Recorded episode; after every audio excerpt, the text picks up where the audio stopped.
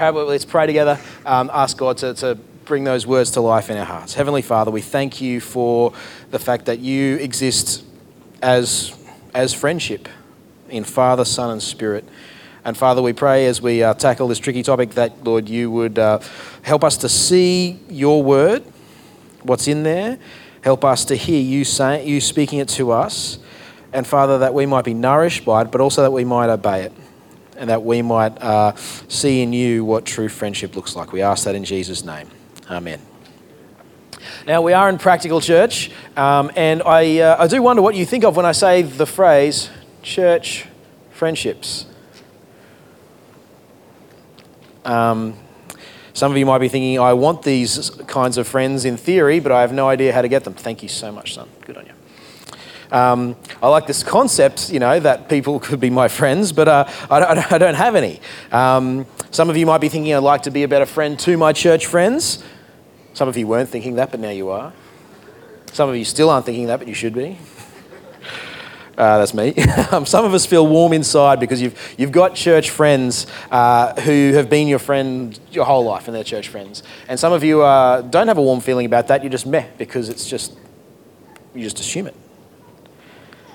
Some of you are thinking about that person at church you'd love to be your friend, but just hasn't quite worked out like that. Some of us feel lonely, scared you'll never have any friends at church.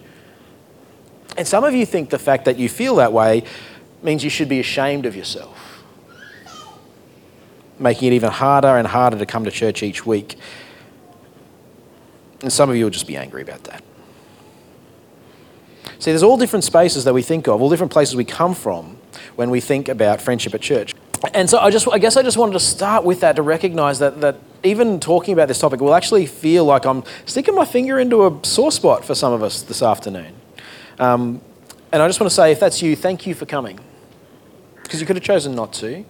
You could have not had the courage, but praise God, you did have the courage to walk through the door. Please stick with this. This will be balm for your heart.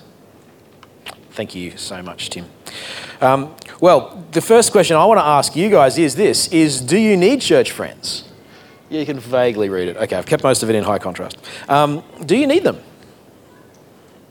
Well, Genesis 3, the Lord God said, It is not good for the man to be alone. The, the very first thing that was not good was a human with no human relationships. Now, that might seem very, very basic, but actually, it might be news to your heart.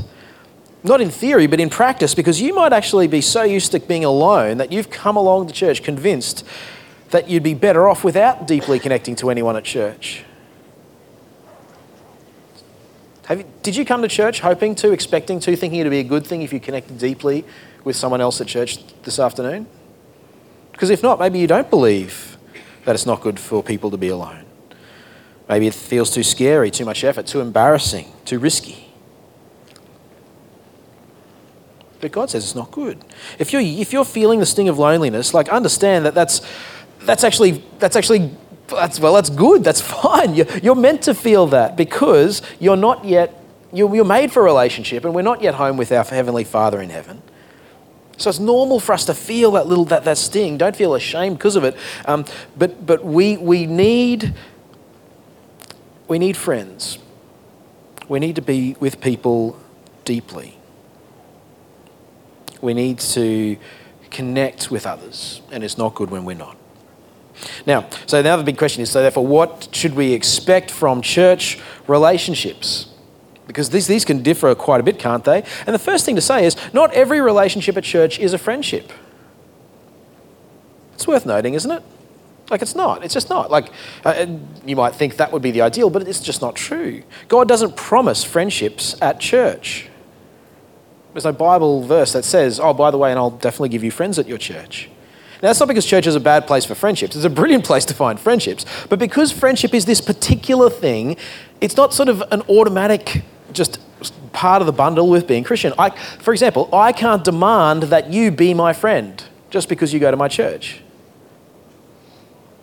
You know, like, like, I can't force you into that. And even if I did, right, let's say, you know, use some sort of pretend ecclesiastical authority that I, that I might think that I have here to, to force you to be my friend, it wouldn't work, would it? Because you wouldn't actually be my friend. It wouldn't, that's not how friendships are. That's not what a friendship is.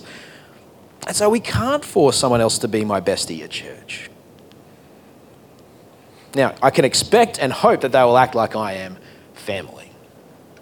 Like, I mean, I've seen how Tim, one of our elders, treats his sister. Um, you know, lots of, lots of, lots of, plenty of banter there. So maybe, maybe I wouldn't want to be Tim's brother. You know, like I'm not, I'm not sure if this is a good thing, but, but that's what I get. I definitely get family as I come to church. That's, that's baked into it, but it's not quite the same thing as friendship. Not exactly the same thing. Now, we'll all have different expectations of what friendship should look like. And also, then we'll have different capacities to action that. And that's worth recognizing. So, when you're here at church and you're talking to someone, you're hoping that they'll be your friend, or you think that they're your friend, and then they act this way, and you're like, but I wouldn't act that way if I was your friend, but, but they're acting this way. Well, maybe they think that they're your friend, and you're acting in a way that they don't think a friend would normally act. And what we're talking about here is a complex system of relating and getting to know other human beings. It's going to have this continual sort of bearing of burdens kind of character to it while we, while we understand each other's expectations, while we work at communicating what's going to make this unique, weird, once off relationship work. How, is we going to, how are we going to configure our friendship? Friendships are just particular things. There's not, they're not general. It's very hard to do this. I found that very hard to write this talk this week because they are so specific. Each one is so unique. Last thing that they do, they do definitely. If you're thinking about what to expect, they should, you should expect that they require this, this you know, uh, bearing each other's burdens, this hard work at working out expectations and relating, but they also require time. Which means you've got to say no to something else if you want a friendship. So you can't just say, oh, I'm going to be this person's friend and then not change anything about your life if you actually want to be their real friend. Because you've just said no to them every time you say yes to all the other stuff you're always saying yes to. This is just reality, by the way. Not, there's not a, not a command, but just something to observe. All right. Now, what I've said friendships are special. Friendships are different. They're not just brother, sister at church. They're something special. How so? How are they special? I'm going to bring out a couple of things. All right. First one is you can't actually have very many friends. I tried having lots of friends once, right? I went from having no friends at high school, and then I got sort of brought into this little friendship group at my um, university Christian fellowship, and then the church that I went to, and I'm like, right, okay, no friends. I've worked out that sucks. That's really bad. So I'm going to do the opposite. As many friends as I can have. I'm going to have all the friends. And I pretty much succeeded at the level of actually becoming known by everyone in all, every scene that I was a part of. But it didn't work. Like, you show me any person who's got a large number of people that they consider close friends, and I'll show you someone who doesn't feel loved. I mean that. See, a person like that is not confident that they can simply be themselves and be loved, so that they keep relationships broad and shallow. Lots of fun, but not much honest, open truth. Not much time investing in the depth. You can't when you've got that many. You see, it requires a lot just to be in friendships, and you've got to invest in them. You can't have lots of friends, not possible. Second thing about friendships is they actually require something in common. To have a friendship, you actually have to have something in common with the other person. Okay, lovers look deeply into each other's eyes, they hold long eye contact. You do that with a friend and they get creeped out and after not very long. Friends, well, why? Because friends, we look at the thing that we're doing together, right? We're doing something. We're having fun. We're talking about our common interests. We don't stare into each other's eyes because we're side by side looking at the thing we're having fun doing. Uh, this is the basis of friendship. Now, C.S. Lewis had a, a way of putting this. Um, oh, oh, no, no, no, surely, surely, surely. Where's my. Uh... Ah, oh, that slide didn't come through. You're kidding me. So disappointing. See, now you've just, you've just learned the talk already, if you can follow on that quick. He says, C.S. Lewis says, Friendship is born at that moment when one person says to another, What, you too? I thought it was just me. I thought I was the only one. When you realize someone is like you. In fact, that's kind of, I mean, at a basic level, that's what Adam said when Eve rocked up, wasn't it? At last, someone like me. We can like talk about stuff, we get something in common. We're both human beings. That was enough for Adam at that point. Like, she's not a dog. She's not a giraffe. This is, this is all I need. Um, now, you might think that's a little you might think like a common interest might be a slightly too shallow a thing to start a friendship off of. I, I, don't know if that thought came to you. Like, you know, oh, you like dogs, I like dogs. Hey, let's make, let's be friends. It just seems like, oh, okay. Um, but, but friendship is particular, right? Like, friendship is the one type of relationship that's just, you can have it or you don't. You just choose it or you don't. And it's kind of neutral whether you're friends with this person or that friends with that person or, or, or not. Like, it's not, there's no moral should there. And in fact, friendship isn't even in the strictest sense necessary. It only arises when you happen to find someone you click with and you've got the same interest. And so you get into it and you invest in it and you do it together. C.S. Lewis says it's when you find the same truth. It's when two people find out they've got the same truth. But he also says, I think, he says in a later paragraph, and he says it even better there. He actually says it could, it might not be that you've got the same truth, it could be that they care about the same truth, even if they disagree on what it is. Like you can actually have a really cool, like, you know, long-term bickering friendship with someone where you disagree on this one thing, but like that's the thing that keeps you together, that you just keep enjoying disagreeing about it. You can do that. I've seen friendships like that. It's not just whether you agree on everything, have the same truth, but whether you care. There's a thing that both matters to you. And so you're both, whenever that thing's up, you guys are there. And it pulls you together. I have a thread with some people. One's in Brisbane, one's in Sweden, and one's in Tasmania, that's me, and we follow Arsenal. And we talk about the game during, before, after. Now, anyone here planning on watching the AFL Grand Final? People here who do that? Anyone? No.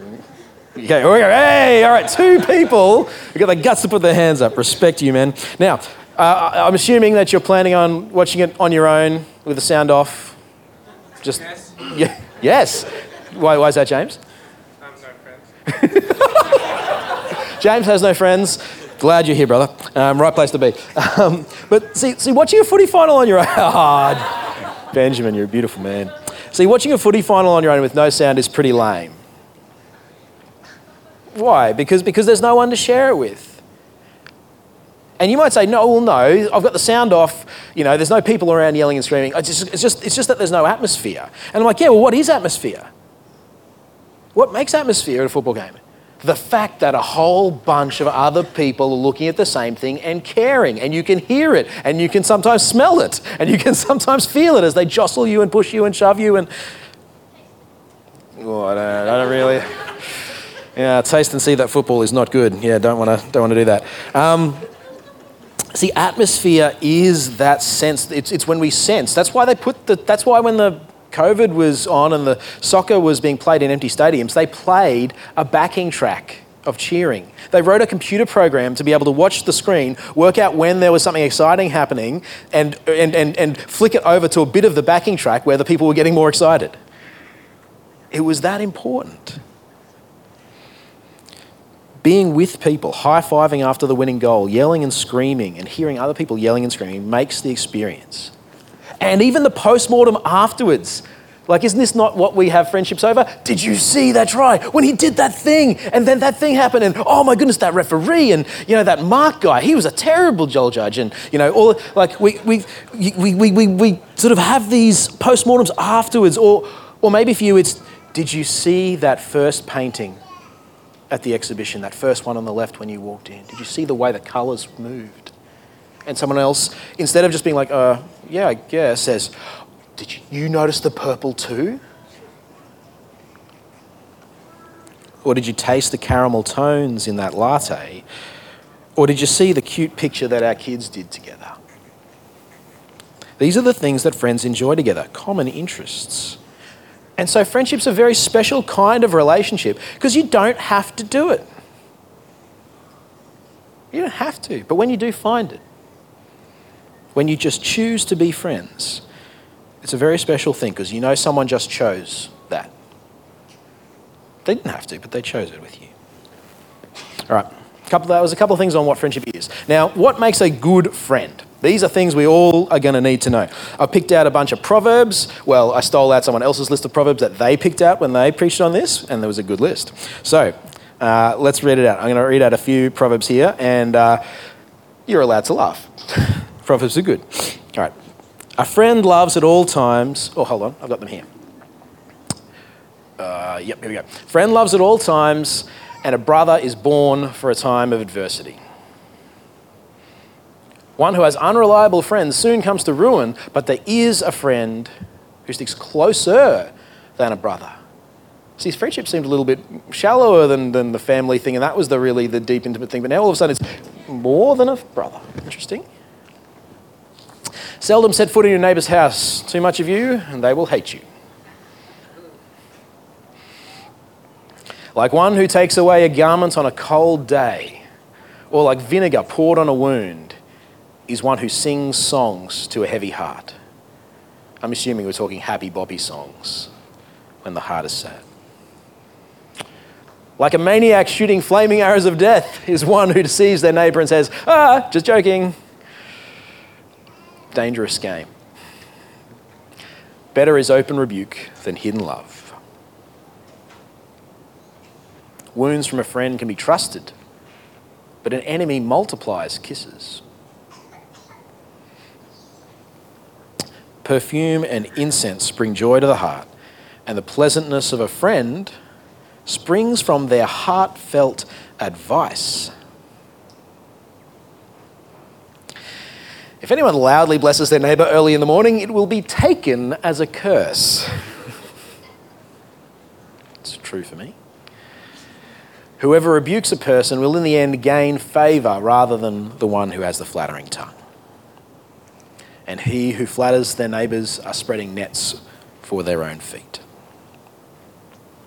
All right, I'm going to pull some bits and pieces out of this. Hear the wisdom of Solomon, the wisdom of God that he gave him. First thing, what makes a good friend? I think it's that you show up. It's about presence.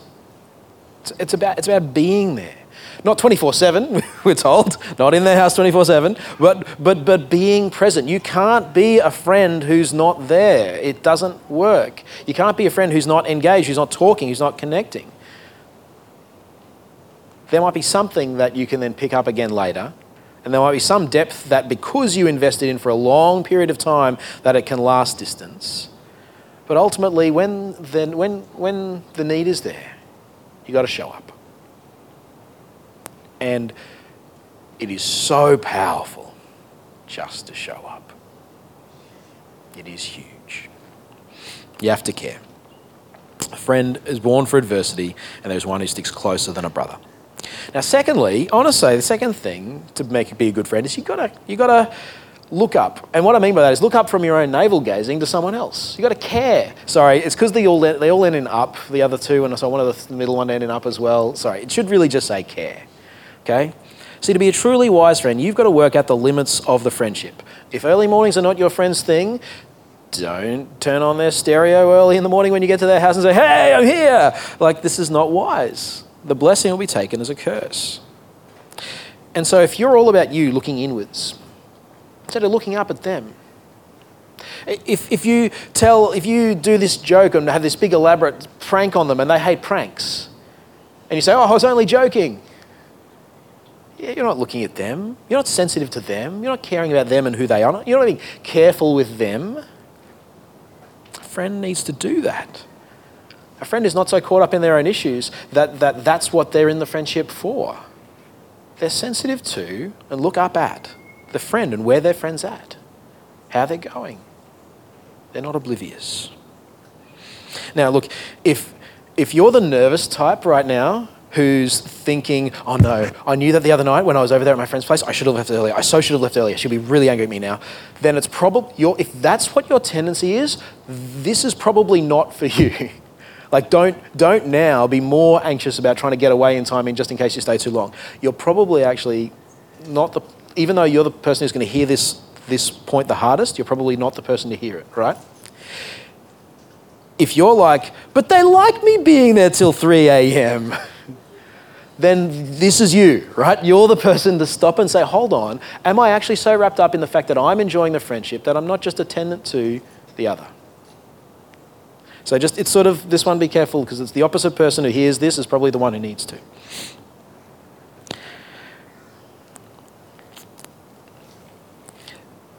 I think uh, I'll just read that, that, that one again. If anyone loudly blesses their neighbor early in the morning, it'll be taken as a curse. You see, if you don't have the relational insight to get the other person, then there's something lacking in the friendship.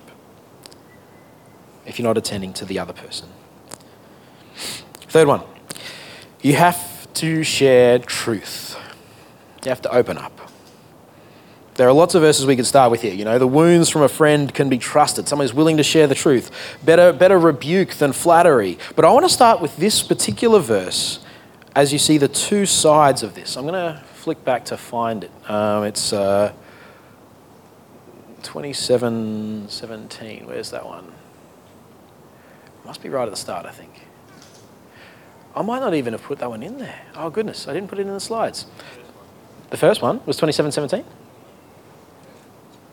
No, 17, 17. No, no, thanks. Good pickup, but uh, I, yeah, I've, out, I've outdone myself in lameness here. All right, the 27, 17 says, As iron sharpens iron, so one person sharpens another. As iron sharpens iron, so one person sharpens another. Now, I'm, I'm, we're going to work this analogy for all it's worth, guys. stick with me here. But, but both surfaces have to be engaged for that to work. Like Billy was talking to us about putting an edge on his knife and how you got to get a you got to get a shoulder sort of edge to it, a, a one sort of slightly shallower bevel, and then another one at the edge. And if but if you're not if you're not getting that stone on that edge, if both surfaces are not engaged, the knife won't be sharpened. Now, what that means is for friendship to be at its best, at its deepest, for it to turn you into all that you can be, to do that sharpening thing, because this is what friendship does, for better or for worse, it shapes you. And for better or for worse, your friendships do shape you, whether you think that they do or not. Both pieces must be engaged where it counts. And what does that mean? That means that you have to share of yourself with the other person. You're the real you. You can never be loved for someone that you are not. And so, if you hold back in a relationship, if you pretend, if you don't share what you could, then you will never feel loved by the other person. Even if they really do love you. Because you know that's not the real me that you've projected to them. And so you've, you've projected this not so real me, this kind of slightly more idealized, slightly less disorganized, slightly not so bad at things, slightly more impressive um, version of me. And they like that, but you're never sure about the real one. Even if they really do love the real you, and they probably do. But if you don't share the real one, then you'll never know. You'll never feel it. So we have to be the real us in relationships, which might take a bit of unlearning for many of us, I think, because it's it, this is habitual stuff you don't even realize you're doing. I mean, like I don't think too many of you here are deliberately misleading in your friendships, right? But they're just the little things, the little habits of hiding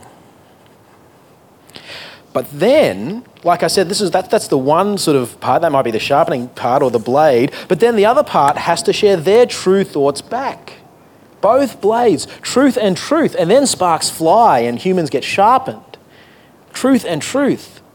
What I mean is, yes, a, a, a friend loves at all times. And, and to have that sense that the other person has your back, you know, that they're trustworthy, they're on your side. Whatever you say to them, they'll be on your side in it. Yes, we need that. But if we are only ever that, if that's the nature of the relationship, only ever support, only ever affirmation, whatever I say, then in that case, there's some, there is an imbalance in that friendship. Someone's getting something out of that friendship, and that's why they're there.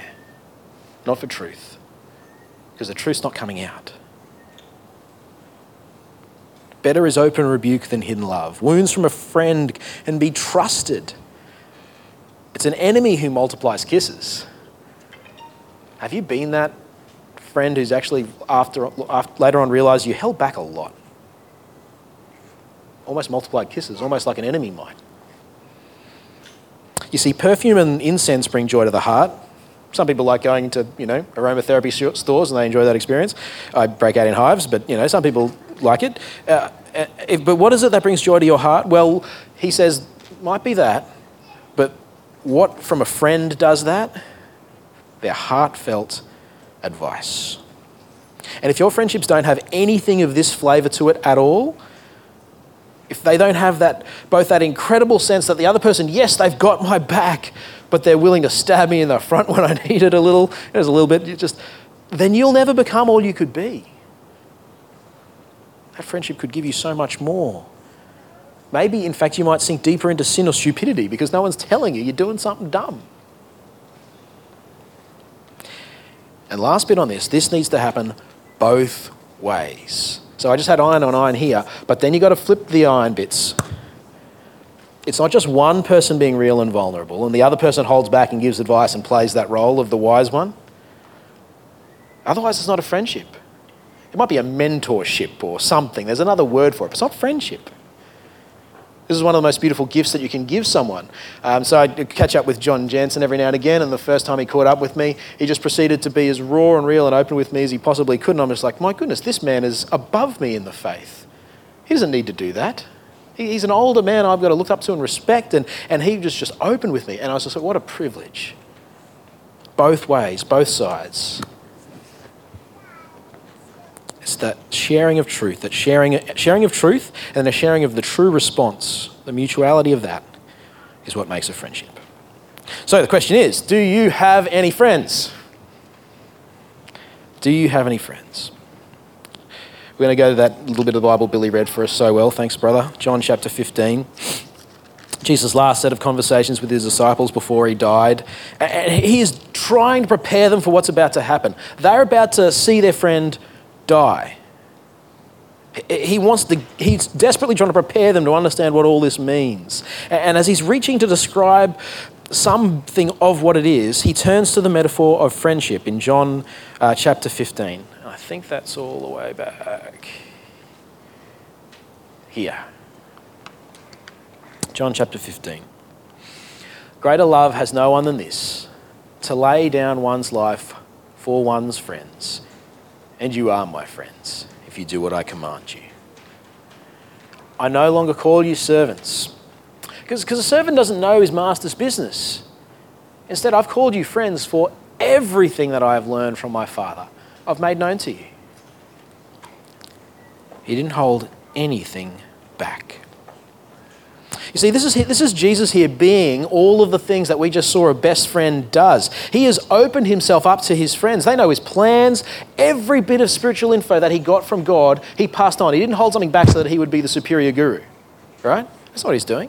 They, they knew his heart. As, as he's hanging on a cross, as he's hanging on a cross, he can't be any more open to them than this.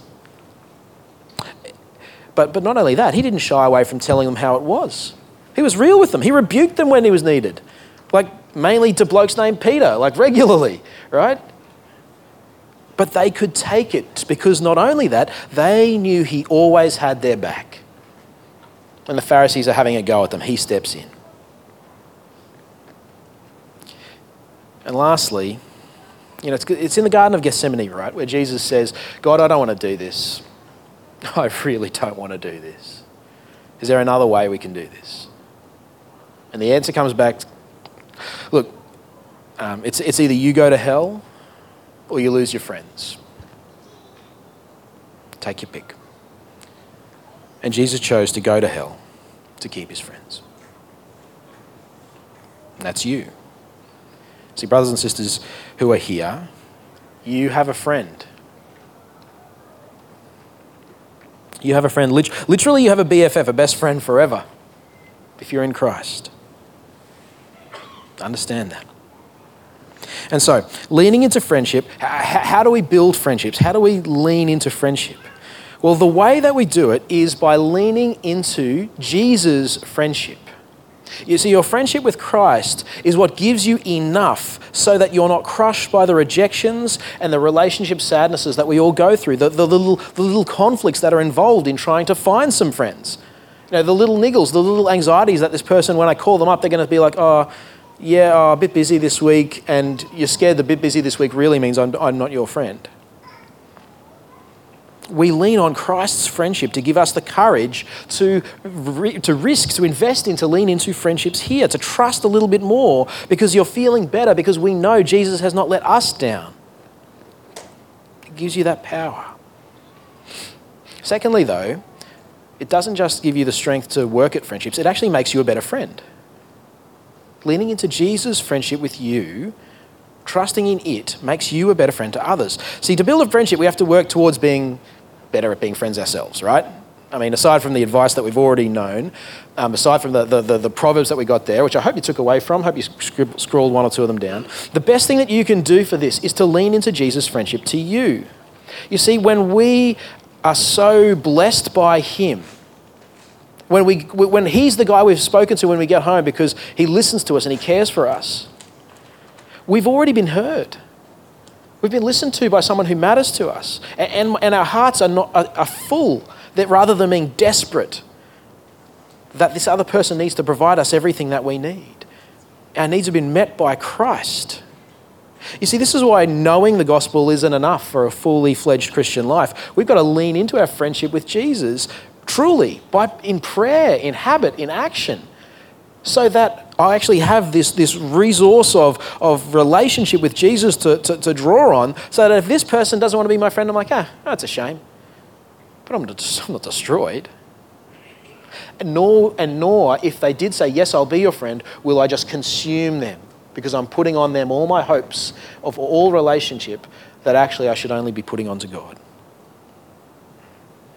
Makes us better friends when we lean into our friendship with Jesus. Now, you might be thinking, but Pete, look, you're, you're, you're a step past where I'm at too. What if I can't even begin to build a friendship with someone? What if I'm further back than that? What if I've never had that, oh, you too moment with someone else? Not the band U2, like the whole, you, you know, you, you, you like the same things as me moment. You never had that. And you've never had that with anyone at church. It's okay. And I just want to loop back, because you remember how I said church isn't, like, friendship isn't guaranteed along with church. Like, you can't force someone else at church to be your friend. It might have been a little disappointing to some of you, sort of the, the way I pushed that. The thing, though, is with church, is if your deepest desire is Jesus, if he's your best friend, and if you've leaned into him at that level where actually, no, your deepest desire is to know God, and, and if we all have done that, then everyone at church has the potential to be your deep friend. Because he can be the, oh, you, you too? You care about Jesus too? You like talking about Jesus too? He's, the, he's what, you, what, you, what you think about. He's the one who makes your life okay. Yeah, I've been leaning on him for years. He's the only way I've got through either. We can, we can be friends. At the, um, at the music day yesterday, Trevor Hodge, um, he was quoting someone else, I'm pretty sure, but I can't remember um, who he was quoting. Uh, and he said, Enjoyment is completed by praise. Enjoyment is completed by praise. It, it, it, it, is the, it is the did you see that Gahol chat afterwards that makes you enjoy the game that you just watched even more than you did before if you didn't have someone to, to, to banter with it about. Christian singing is what we talked about yesterday, is 2,000 years of post game fan analysis of Jesus' win over the devil and over sin and death at the cross. We celebrate him, we praise him, we, we love him. You have him in common with every other person who calls themselves a Christian.